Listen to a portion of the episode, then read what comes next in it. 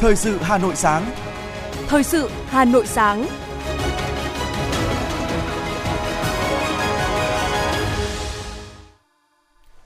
Hoàng Sơn và Hoài Linh xin được đồng hành cùng quý thính giả trong 30 phút của chương trình Thời sự sáng ngày hôm nay, thứ tư, ngày 21 tháng 12 năm 2022. Những nội dung chính sẽ được đề cập đến trong chương trình. Chủ tịch nước Nguyễn Xuân Phúc gặp mặt thân mật đoàn đại biểu Ban liên lạc cựu chiến binh bộ đội tên lửa phòng không và sư đoàn 361. Ủy viên Bộ Chính trị, Bí thư Thành ủy Đình Tiến Dũng đến thăm, tặng quà và chúc mừng Tòa Tổng Giám mục Hà Nội. Việt Nam có thêm cơ hội gia nhập nhóm 7 đối tác thương mại hàng đầu của Mỹ. Trong phần tin thế giới có những tin chính, Trung Quốc và Nga tập trận ứng phó với các mối đe dọa trên biển. Tuyết rơi kỷ lục ở Nhật Bản gây tắc đường trên cao tốc. Sau đây là nội dung chi tiết. Thưa quý vị và các bạn, kỷ niệm 50 năm chiến thắng Hà Nội Điện Biên Phủ trên không 12 tháng 12 năm 1972, tháng 12 năm 2022, chiều ngày 20 tháng 12 tại Phủ Chủ tịch, Chủ tịch nước Nguyễn Xuân Phúc đã gặp mặt thân mật đoàn đại biểu Ban liên lạc cựu chiến binh Bộ đội tên lửa phòng không và sư đoàn 361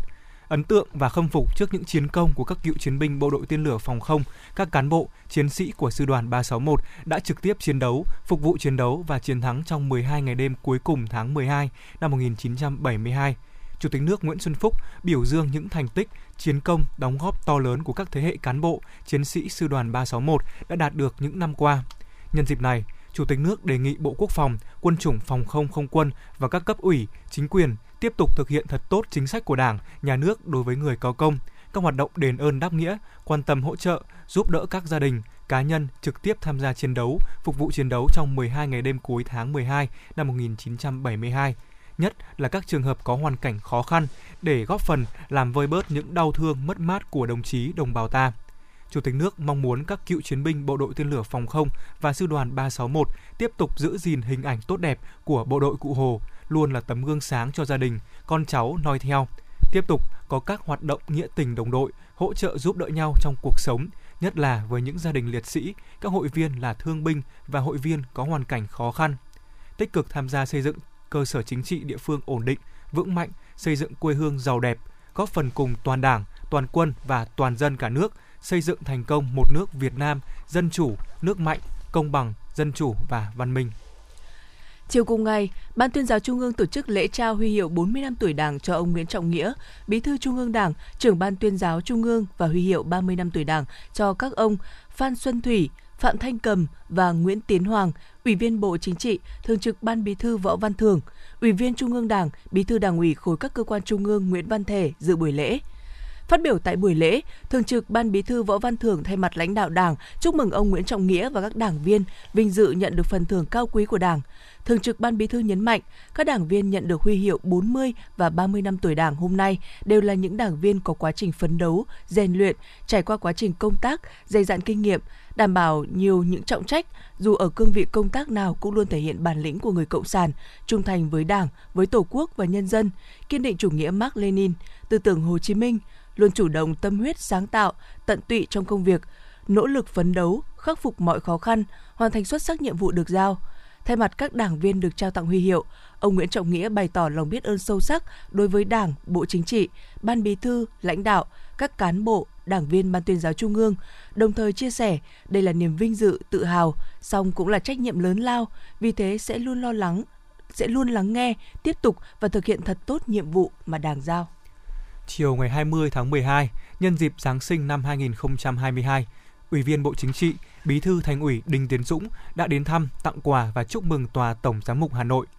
Trao tặng lãng hoa tươi thắm, chúc mừng Tòa Tổng Giám mục Hà Nội, Bí thư Thành ủy Đinh Tiến Dũng gửi tới Tổng Giám mục Tổng giáo phận Hà Nội Du Sê Vũ Văn Thiên cùng các linh mục, tu sĩ và toàn thể bà con giáo dân một mùa Giáng sinh an lành, yên vui và hạnh phúc trò chuyện thân tình với Tổng giám mục Du Sê Vũ Văn Thiên, người đứng đầu Đảng bộ thành phố vui mừng cho biết, năm 2022, trong bối cảnh nhiều khó khăn, nhưng Đảng bộ, chính quyền và nhân dân thủ đô bằng tinh thần đoàn kết, chung sức, đồng lòng và phấn đấu vượt bậc, hoàn thành toàn diện 22 trên 22 chỉ tiêu phát triển kinh tế xã hội, trong đó vượt kế hoạch 5 chỉ tiêu. Bí thư Thành ủy khẳng định khẳng định trong thành quả chung mà thành phố đạt được có sự đóng góp quan trọng của bà con giáo dân Tổng giáo phận Hà Nội, các dự án, chủ trương lớn trong tương lai muốn thành công được cũng nhờ sự ủng hộ, tin tưởng của nhân dân, trong đó có nhiều bà con giáo dân. Nhấn mạnh quan điểm của thành phố luôn tạo điều kiện hết sức giải quyết những đề xuất của Tòa Tổng Giám mục Hà Nội – Bí thư Thành ủy Đinh Tiến Dũng đề nghị Tổng Giám mục Tổng Giáo phận Hà Nội Du Sê Vũ Văn Thiên cùng các linh mục, tu sĩ và toàn thể bà con giáo dân sẽ tiếp tục quan tâm, ủng hộ, đồng hành cùng thành phố thực hiện thắng lợi những mục tiêu, nhiệm vụ phát triển đã đề ra, cùng xây dựng thủ đô văn hiến, văn minh, hiện đại, nơi người dân có cuộc sống ngày càng ấm no hạnh phúc. Cũng trong chiều 20 tháng 12, tại trụ sở Thành ủy Hà Nội, Ủy viên Trung ương Đảng, Phó Bí thư Thường trực Thành ủy Nguyễn Thị Tuyến chủ trì tiếp và làm việc với đại sứ đặc mệnh toàn quyền nước Cộng hòa Cuba tại Việt Nam, Orlando Nicolas Hernandez Gulen. Phó Bí thư Thường trực Thành ủy vui mừng chào đón đại sứ Helenet Gulen đến thăm và làm việc ngay sau chuyến công tác thành công của đoàn đại biểu cấp cao thành phố Hà Nội tại Cuba. Nhận được sự đón tiếp đặc biệt với những tình cảm nồng hậu như những người anh em lâu ngày gặp lại, Phó Bí thư Thường trực Thành ủy cho biết, hợp tác y tế sẽ là trọng tâm của chương trình hợp tác giữa Hà Nội và La Habana trong những năm tới. Đồng thời cũng muốn hai bên tăng cường trao đổi chuyên gia, đào tạo đội ngũ các cán bộ y bác sĩ. Trong lĩnh vực nông nghiệp, Sở Nông nghiệp và Phát triển Nông thôn sẽ làm đầu mối để triển khai các hoạt động hợp tác với Cuba nhân dịp đón năm mới 2023 Phó Bí thư Thường trực Thành ủy Nguyễn Thị Tuyến chúc đại sứ Helenet Yulen cùng với các cán bộ nhân viên Đại sứ quán Cuba tại Việt Nam nhiều sức khỏe, may mắn, thành công và đề nghị đại sứ phối hợp với Hà Nội để tổ chức thành công chuyến thăm và làm việc của Bí thư thứ nhất Thành ủy La Habana tới Hà Nội vào đầu năm tới. Ủy ban Mặt trận Tổ quốc Việt Nam thành phố Hà Nội khóa 17, nhiệm kỳ 2019-2024 tổ chức hội nghị lần thứ 10 đánh giá công tác mặt trận năm 2022, triển khai chương trình phối hợp và thống nhất hành động năm 2023, kiện toàn, bổ sung Ủy viên Ủy ban Mặt trận Tổ quốc Việt Nam thành phố. Phát biểu bế mạc hội nghị, Chủ tịch Ủy ban Mặt trận Tổ quốc Việt Nam thành phố Nguyễn Lan Hương chúc mừng đoàn luật sư thành phố Hà Nội trở thành thành viên chính thức của Mặt trận Tổ quốc Việt Nam thành phố. Chúc mừng các đồng chí mới được bầu bổ sung tham gia Ủy viên Ủy ban Mặt trận Tổ quốc Việt Nam thành phố khóa 17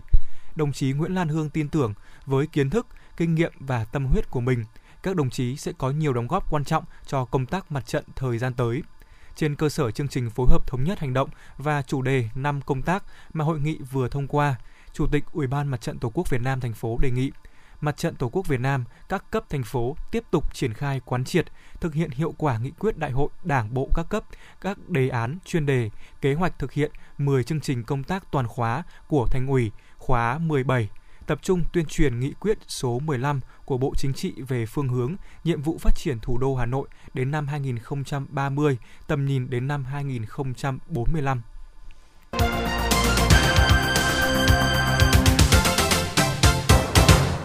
Chương trình thời sự xin được tiếp nối với một số các thông tin kinh tế. Thưa quý vị và các bạn, năm 2022, tổng thu ngân sách trên địa bàn thành phố ước thực hiện gần 304.000 tỷ đồng, đạt 107,9% dự toán pháp lệnh và tăng 2,4% so với cùng kỳ. Hà Nội tiếp tục hỗ trợ trên 119.400 lượt người nộp thuế với tổng số tiền trên 30.400 tỷ đồng và hoàn thành 16.512 cuộc thanh kiểm tra. Kết quả thu ngân sách của Hà Nội đã đóng góp lớn vào thành tích chung của ngành thuế cả nước. Tại hội nghị tổng kết công tác thu ngân sách diễn ra chiều nay, nhiều tập thể, các cá nhân thuộc ngành thuế Hà Nội đã được trao tặng nhiều phần thưởng cao quý của Đảng và Nhà nước, trong đó tập thể các cán bộ công chức cục thuế vinh dự được Chủ tịch nước tặng thưởng huân chương độc lập hạng nhì. Phát biểu tại hội nghị, Phó Chủ tịch Ủy ban nhân dân thành phố Hà Nội Minh Hải ghi nhận Ngoài đạt số thu cao, Cục Thuế cũng là đơn vị dẫn đầu thành phố trong các à, hành chính, cải cách hành chính, hiện đại hóa công tác quản lý thuế và chuyển đổi số. Lưu ý những khó khăn cách thức đặt ra trong 2023, lãnh đạo thành phố đề nghị toàn toàn ngành phải đảm bảo bao quát, nuôi dưỡng nguồn thu nguồn tu tiến tới, thu đúng, thu đủ, thu kịp thời các khoản thu vào ngân sách nhà nước. Hãng tin Bloomberg nhận định Việt Nam năm 2022 đang trên đà đẩy Vương quốc Anh khỏi top 7 đối tác thương mại hàng hóa hàng đầu của Mỹ, vị trí mà Anh nắm giữ từ nhiều năm nay. Nếu thành hiện thực, đây sẽ là lần đầu tiên Vương quốc Anh không nằm trong nhóm này, ít nhất tính từ năm 2004 tới nay.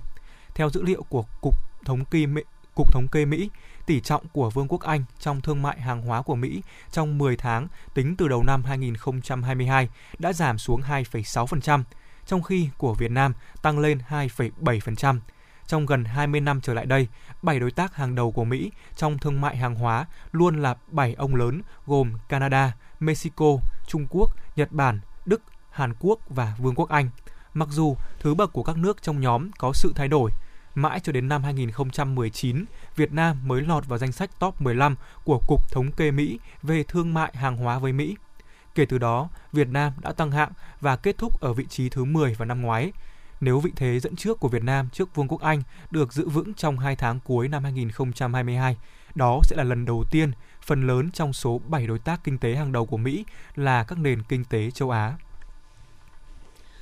Tại số 178 Trần Vũ, quận Ba Đình, Hà Nội, Sở Công Thương Hà Nội đã phối hợp với Ủy ban Nhân dân quận Ba Đình khai trương thêm một điểm giới thiệu và bán sản phẩm chương trình Mỗi xã một sản phẩm ô cốp.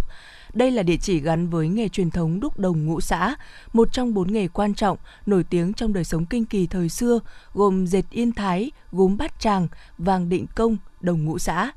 Phát biểu tại lễ khai trương, bà Nguyễn Kiều Oanh, Phó Giám đốc Sở Công Thương Hà Nội cho biết, việc mở điểm giới thiệu và bán sản phẩm ô cốp gắn liền với các địa điểm kinh doanh, du lịch làng nghề, du lịch nông thôn trên địa bàn thành phố nhằm kết nối đưa sản phẩm ô cốp vào điểm ô cốp phục vụ người tiêu dùng, từ đó nhận biết ưu tiên lựa chọn tiêu thụ, góp phần quảng bá, nâng cao giá trị, thúc đẩy tiêu thụ sản phẩm ô cốp của thủ đô và các tỉnh thành phố. Năm 2023, Sở Công Thương Hà Nội rất mong Ủy ban Nhân dân quận Ba Đình tiếp tục vào cuộc thông tin, vận động thêm các doanh nghiệp cửa hàng, cơ sở kinh doanh có mặt bằng, vị trí phù hợp, đăng ký tham gia mạng lưới điểm giới thiệu và bán sản phẩm ô cốp.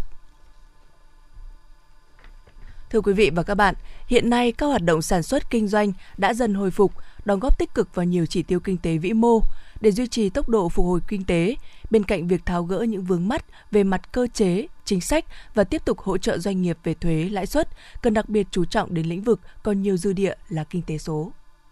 Sau hơn 35 năm đổi mới, đất nước ta đã đạt được những thành tiệu to lớn, thế và lực của đất nước đã lớn mạnh hơn nhiều, khai thác được tiềm năng, lợi thế. Cụ thể, phát triển vùng, liên kết vùng, chuyển biến tích cực, hình thành nhiều vùng kinh tế lớn có vai trò quan trọng trong phát triển đất nước.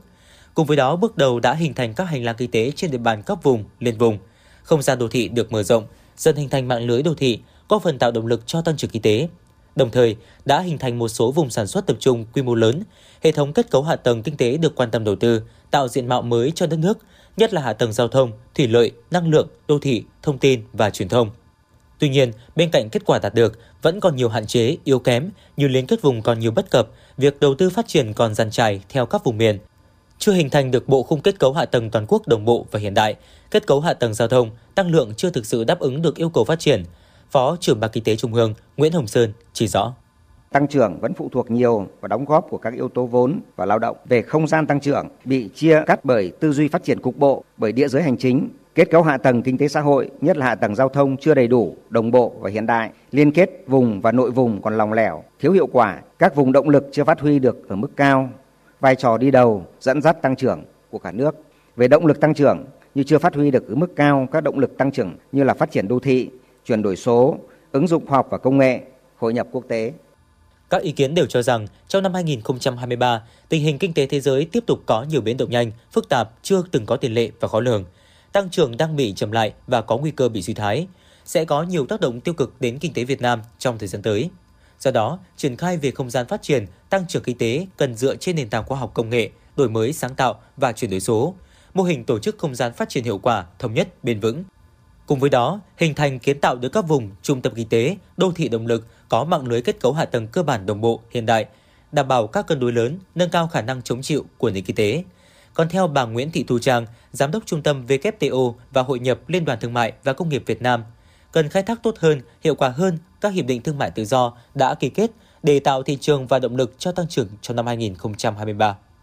Trong năm 23 được dự báo là sẽ rất khó khăn và điều này nó sẽ làm cho cái quy mô thị trường bị thu hẹp và cạnh tranh gia tăng giữa hàng hóa Việt Nam với những đối thủ cạnh tranh khác ở những thị trường này. Trong cái bối cảnh như vậy, việc tận dụng những hiệp định thương mại tự do để có được cái lợi thế cạnh tranh về giá rất là quan trọng đối với các doanh nghiệp. Chúng ta cần phải có những cái biện pháp giúp các doanh nghiệp tận dụng tốt hơn, hiệu quả hơn các cái ưu đãi thuế quan và các cái cam kết khác từ các hiệp định thương mại tự do để có được cái tăng trưởng à, tốt trong cái năm 23 mà dự kiến rất khó khăn này.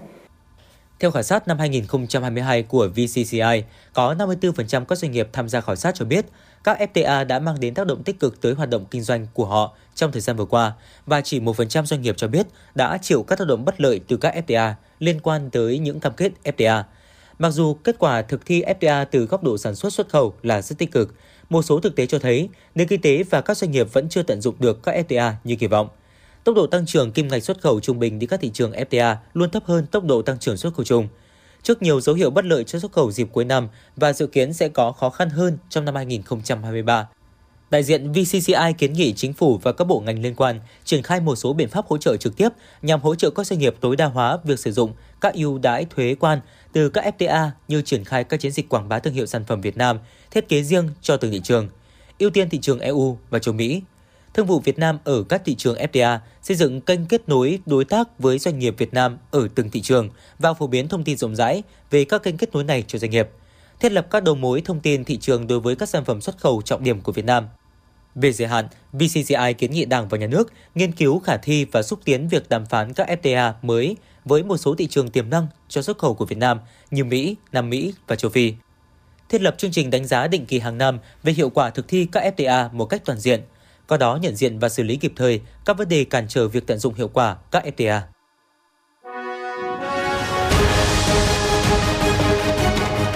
Thời sự Hà Nội, nhanh, chính xác, tương tác cao. Thời sự Hà Nội, nhanh, chính xác, tương tác cao.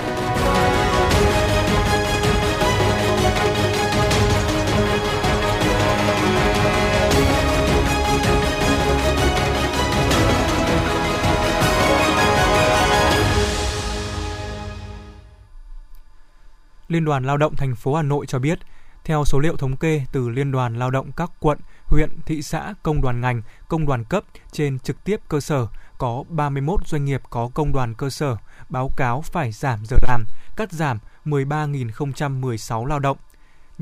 Nhằm kịp thời nhằm kịp thời chia sẻ khó khăn với đoàn viên, người lao động bị thiếu việc làm, mất việc, bị nợ lương ảnh hưởng đến đời sống, thu nhập dịp Tết Quý Mão năm 2023 ngoài những chương trình riêng của Liên đoàn Lao động thành phố Hà Nội, cơ quan này đã chỉ đạo Liên đoàn Lao động các quận, huyện, thị xã, công đoàn ngành địa phương, công đoàn tổng công ty thuộc thành phố, công đoàn khu công nghiệp và chế xuất, các khu công đoàn, cơ sở, nghiệp đoàn trực thuộc đẩy mạnh các hoạt động chăm lo Tết cho đoàn viên, công nhân, người lao động trong dịp Tết năm nay. Hiện nay đã có những đơn vị khởi động chương trình mang xuân ấm đến người lao động – Tết năm nay, công đoàn công ty cũng đã tổ chức trao 25 suất quà Tết cho 25 lao động, mỗi suất trị giá 250.000 đồng. Nhân dịp kỷ niệm 30 năm ngày thiết lập quan hệ ngoại giao Việt Nam Hàn Quốc 12 tháng 12, Xin lỗi quý vị, 22 tháng 12 năm 1992, 22 tháng 12 năm 2022. Chiều nay, Thư viện Hà Nội tổ chức lễ bàn giao giai đoạn 1 dự án tái tạo Thư viện công cộng 2021-2022. Đây là dự án hỗ trợ kỹ thuật sử dụng vốn ODA không hoàn lại của Bộ Văn hóa Thể thao và Du lịch Hàn Quốc. ODA không hoàn lại của Bộ Văn hóa Thể thao và Du lịch là thư viện trung tâm đầu ngành của hệ thống thư viện công cộng trên địa bàn thành phố. Thư viện Hà Nội có vai trò quan trọng trong việc cung cấp thông tin phục vụ cho yêu cầu phát triển kinh tế, văn hóa, giáo dục, giải trí của người dân thủ đô. Đây là dự án hỗ trợ kỹ thuật sử dụng vốn ODA không hoàn lại của Bộ Văn hóa, Thể thao và Du lịch Hàn Quốc, được khởi công thực hiện từ ngày 5 tháng 11 năm 2022 nhằm hỗ trợ nâng cao hiệu quả sử dụng tiện ích của Thư viện Hà Nội, cam kết sử dụng dự án đúng mục đích, đạt hiệu quả, Lãnh đạo Thư viện Hà Nội cho biết trong thời gian tới sẽ tiếp tục xây dựng thư viện hiện đại, đầu tư cơ sở vật chất, hạ tầng công nghệ thông tin, nâng cấp phần mềm quản lý thư viện số, tăng cường số hóa tài liệu, hoàn thiện và bổ sung các tiện ích trực tuyến để xây dựng thư viện hiện đại, tạo đột phá trong công tác phục vụ độc giả. Trong hai ngày, ngày 19 và ngày 20 tháng 12, tại Hà Nội đã diễn ra triển lãm trưng bày những hình ảnh hoạt động tiêu biểu của công an nhân dân, những thành tiệu đạt được trên các lĩnh vực công tác của lực lượng công an năm 2022. Điểm nhấn của triển lãm, lực lượng cảnh sát quản lý hành chính về trật tự xã hội, Trung tâm dữ liệu quốc gia về dân cư, tham gia với các khu trưng bày ứng dụng tiện ích đề án 06, đề án phát triển ứng dụng dữ liệu về dân cư, định danh và xác định điện tử phục vụ chuyển đổi số quốc gia giai đoạn giai đoạn 2022-2025, tầm nhìn đến năm 2030. Cụ thể, triển lãm trưng bày khối chính phủ, các dịch vụ công liên thông, khối phát triển kinh tế xã hội gồm các ứng dụng tiện ích, như rút tiền bằng thẻ căn cước công dân gắn chip tại cây ATM, giới thiệu mô hình chấm điểm tín dụng, ưu điểm nổi bật, các ứng dụng trong đời sống, đặc biệt là các chương trình an sinh xã hội, giới thiệu nền tảng Data.ai và các kết quả đã đạt được trong việc triển khai đào tạo nâng cao nhận thức cho cán bộ, nhân viên về dịch vụ công trực tuyến, hướng phát triển nền tảng trong tương lai. Tại di tích quốc gia đặc biệt Văn Miếu Quốc Tử Giám, Trung tâm hoạt động văn hóa khoa học Văn Miếu Quốc Tử Giám vừa tổ chức khai mạc trưng bày Quốc Tử Giám trường quốc học đầu tiên. Trưng bày giới thiệu hơn 200 tài liệu hiện vật, trong đó có những tấm ảnh màu lần đầu tiên được công bố tại di tích và nhiều hiện vật khảo cổ quý giá, minh chứng sự ra đời của Quốc Tử Giám. Trưng bày được chia thành hai không gian tĩnh và động, trong nhà và ngoài trời. Trong đó, trưng bày trong nhà đưa người xem đến với trường quốc tử giám qua từng mốc lịch sử, từng bước khởi đầu từ thời Lý, phát triển mạnh mẽ dưới thời Trần Hồ, đỉnh cao ở thời Lê Mạc, Lê Trung Hưng, những biến đổi dưới thời Nguyễn và sự hồi sinh của di tích thời đương đại. Gắn với mỗi giai đoạn phát triển là những dấu ấn của các danh nhân văn hóa hay sự kiện tiêu biểu tại ngôi trường này – Tại trưng bày ngoài trời, người xem thấy được hành trình học tập phấn đấu của một nho sinh tại mái trường làng quê, thời gian thi cử nơi kinh thành và khi trở về quê hương vinh quy bái tổ. Trưng bày cũng là địa điểm dành cho các hoạt động trải nghiệm phục vụ công chúng đến tham quan, học tập, nghiên cứu tại di tích. Thưa quý vị và các bạn, trong ba nội dung lớn của Hội thảo văn hóa năm 2022 về thể chế, chính sách và nguồn lực để phát triển văn hóa thì nội dung thứ ba là vấn đề để được nhiều đại biểu đề cập khi nhắc đến những khó khăn, bất cập diễn ra trong thực tế. Không phải chính sách nào về văn hóa của chúng ta cũng có lỗ hổng, thậm chí có những chính sách đã được hoàn thiện đầy đủ. Tuy nhiên, do thiếu nguồn lực triển khai mà chúng ta không thể đạt được hiệu quả như mong muốn. Đây cũng là nội dung chủ đạo được các đại biểu trao đổi thẳng thắn trong phiên thảo luận bàn tròn buổi chiều tại Hội nghị Văn hóa năm 2022. Phản ánh của phóng viên Như Hoa.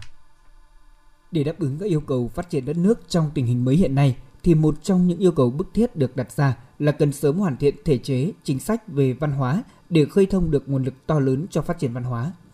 9.466 tỷ đồng vốn ngân sách trung ương từ nguồn đầu tư trung hạn giai đoạn này cho phát triển văn hóa, gấp 2,26 lần so với kế hoạch đầu tư công trung hạn giai đoạn 2016-2020. Cùng với đó, tại Hội nghị Văn hóa Toàn quốc năm 2021, Chính phủ đã có tờ trình Ủy ban Thường vụ Quốc hội bổ sung 2.728 tỷ đồng để đầu tư một số công trình văn hóa, chưa kể hàng nghìn tỷ đồng từ nguồn đầu tư của Mặt trận Tổ quốc cho phát triển văn hóa.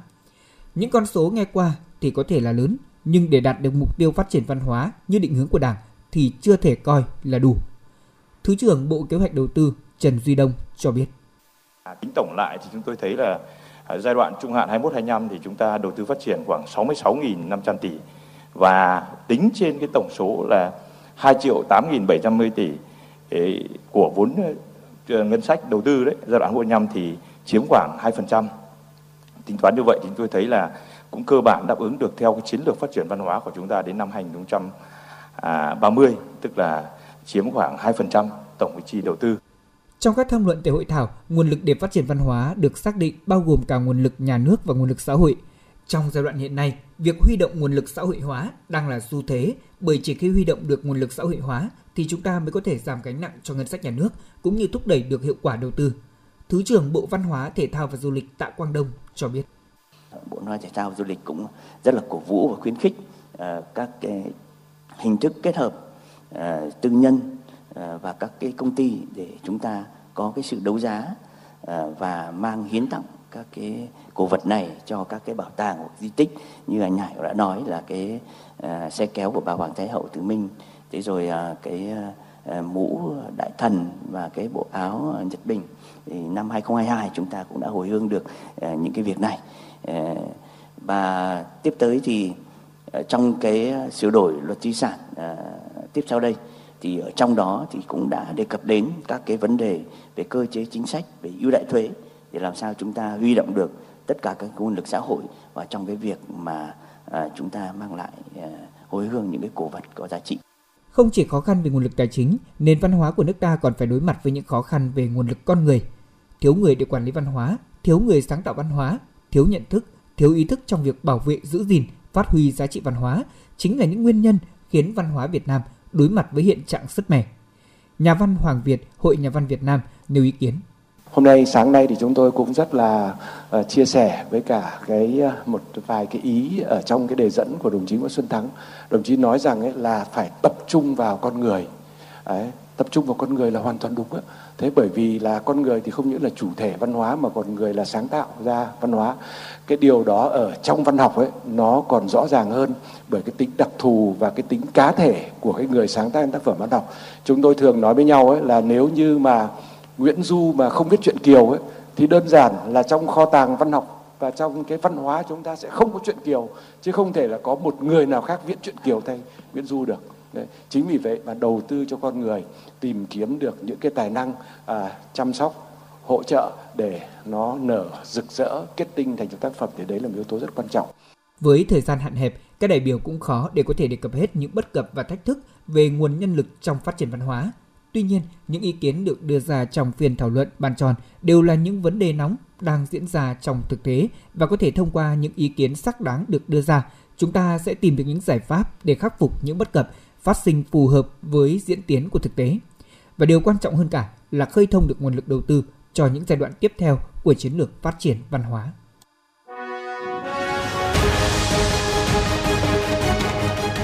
FM 90 cập nhật trên mọi cung đường. FM 90 cập nhật trên mọi cung đường.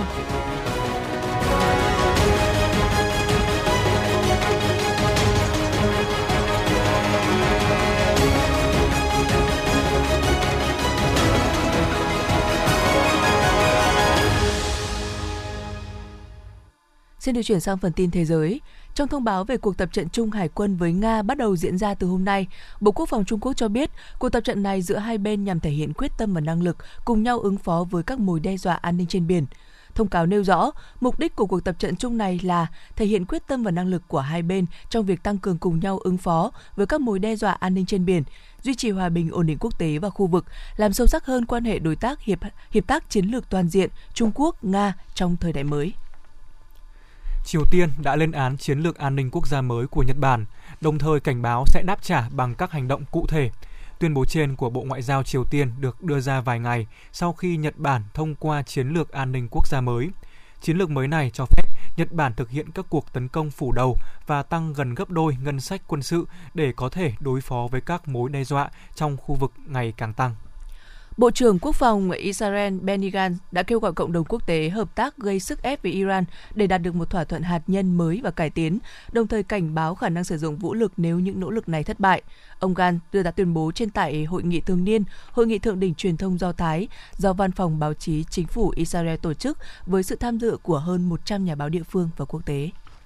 Ủy ban điều tra của Hạ viện Mỹ vừa yêu cầu Bộ Tư pháp Mỹ buộc tội cựu Tổng thống Donald Trump liên quan đến vụ tấn công vào Điện Capitol ngày 6 tháng 1 năm 2021. Dù yêu cầu này không mang tính ràng buộc pháp lý, song đây là lần đầu tiên một cựu Tổng thống Mỹ bị đề nghị truy tố hình sự. Hiện Bộ Tư pháp Mỹ từ chối bình luận về yêu cầu truy tố của Ủy ban điều tra Hạ viện. Trước đó, cựu Tổng thống Donald Trump phủ nhận mọi cáo buộc, đồng thời cho rằng cuộc điều tra có động cơ chính trị khi ông tìm cách trở lại nắm quyền. Kết quả lớn nhất đạt được tại Hội nghị đa dạng sinh học Liên Hợp Quốc là các bên đã thông qua thỏa thuận khuôn hột đa dạng sinh học toàn cầu Kunming-Montreal để giải quyết tình trạng mất đa dạng sinh học và khôi phục hệ sinh thái tự nhiên. Thỏa thuận bao gồm 4 mục tiêu và 23 chỉ tiêu cần đạt được vào năm 2030. Trong số các mục tiêu toàn cầu này có việc bảo tồn và quản lý hiệu quả ít nhất 30% diện tích các khu vực trên cạn, vùng nước nội địa, ven biển và biển, đặc biệt là các khu vực có tầm quan trọng đối với đa dạng sinh học, các chức năng và dịch vụ của hệ sinh thái. Ngân hàng Thế giới WB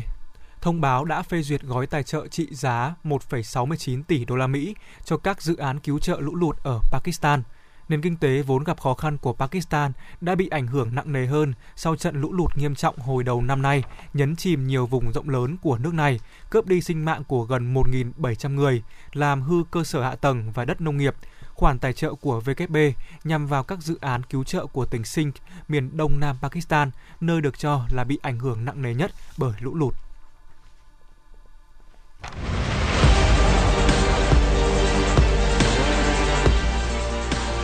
Bản tin thể thao Bản tin thể thao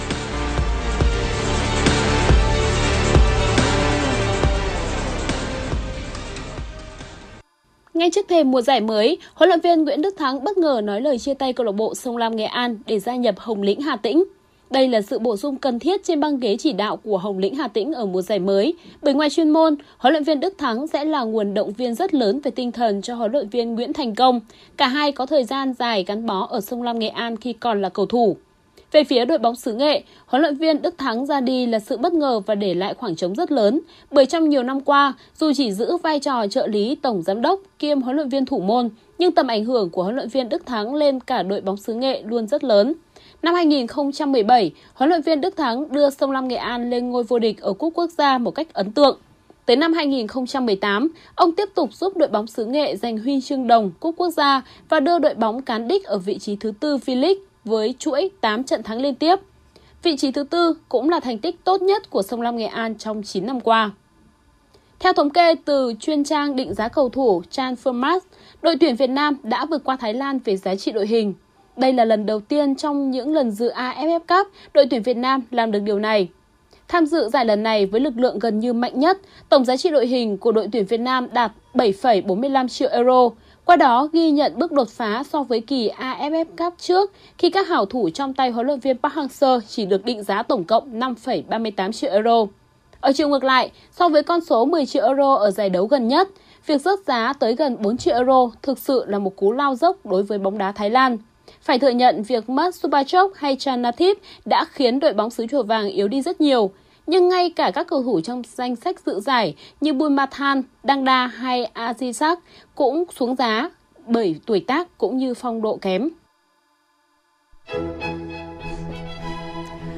Dự báo thời tiết khu vực trung tâm thành phố Hà Nội, ngày hôm nay không mưa, sáng sớm có sương mù nhẹ, trưa chiều trời nắng, nhiệt độ thấp nhất 12 độ, cao nhất 21 độ.